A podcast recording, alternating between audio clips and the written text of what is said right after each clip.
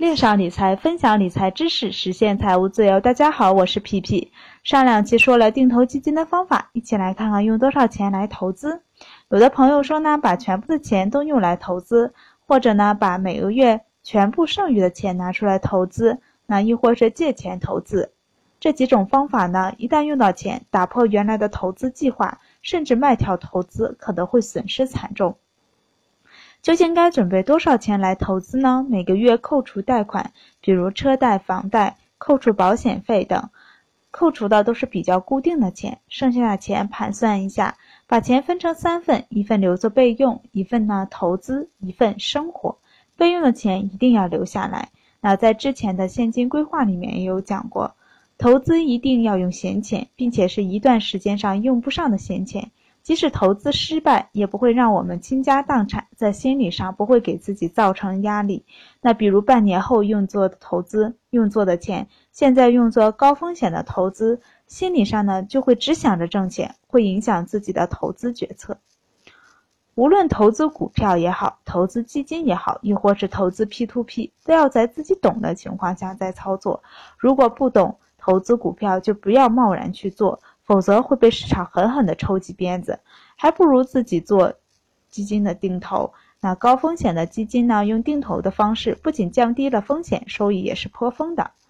越早投资呢越好，时间呢就是投资复利的关键。咱们来举个例子看一看，结合文字说明看呢会更明了一些。小李的小王两个人同岁，都是大学同学。小王从挣钱就开始投资，小李呢认为现在的钱太少了。等钱多了再理财，一起来看看他们的差距吧。小王呢，刚工作一年，二十五岁了，每个月节省出来一千元进行理财。那五年后增加投资的金额，每月投资二十两千。又过了五年，投资金额增加，每月投资呢三千。再持续五年，年化收益呢，咱们就按百分之十来看。那十五年的时间。本金加利息呢，一共是五十八万多，那快到六十万了。小李呢，现在三十五岁，工资呢已经足够开销，并且有剩余，开始理财。每个月呢三千元拿出来理财，投资五年，年化收益呢，咱们也按百分之十来算。五年后呢，本金加利息呢，一共是二十一万多。那小李、小王两个人呢，同样都是四十岁了。只因为开始的早，小王的收益已经超过了小李两倍多，快要三倍了。那如果觉得还不够明显，咱们继续上面的例子。四十岁后呢，小王的投资本金不再增加，就用五十八万多的钱去投资，年化收益呢，咱们就按百分之十算，投资十年、二十年、三十年，最后得到的本金加利息呢，一共是一千万多。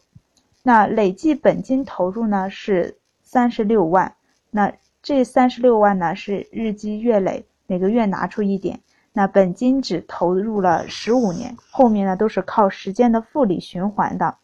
那四十岁后呢，小李接着是以每月三千元投资，年收益率呢是百分之十，投资十年、二十年、三十年，最后呢是本金加利息是五百九十二万，那。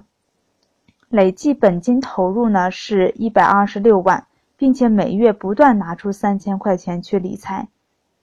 那从上面的例子呢，我们能总结出来，那两个人晚了十，中间差了十年，本金呢投入多出了三倍多，晚了十年，收益差出了一倍多。时间呢越长，之间的差距也就越大。晚了十年，却要用一辈子的时间去追赶。那看完这个例子，还会说等有钱了再去理财吗？上面的这个例子计算的不是很精确。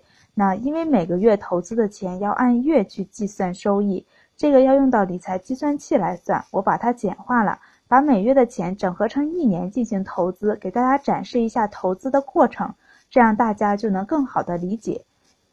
相信大家都知道一个简单的方法——七二法则。在没有计算器或者不想麻烦的情况下，可以简单的估算一下资金翻一番需要多长时间。那七十二比上年化收益率等于资产翻一番的时间，这样就很容易算出来。如果年化收益率是百分之十二，翻番要的年限年份呢就是六年，那十八年就可以翻三番儿。而如果收益呢是百分之十五，那翻番需要的时间呢是五年，那么二十年就可以翻四番，也就是十六倍。还有一个方法呢是一一五法则，是计算变成三倍的时间。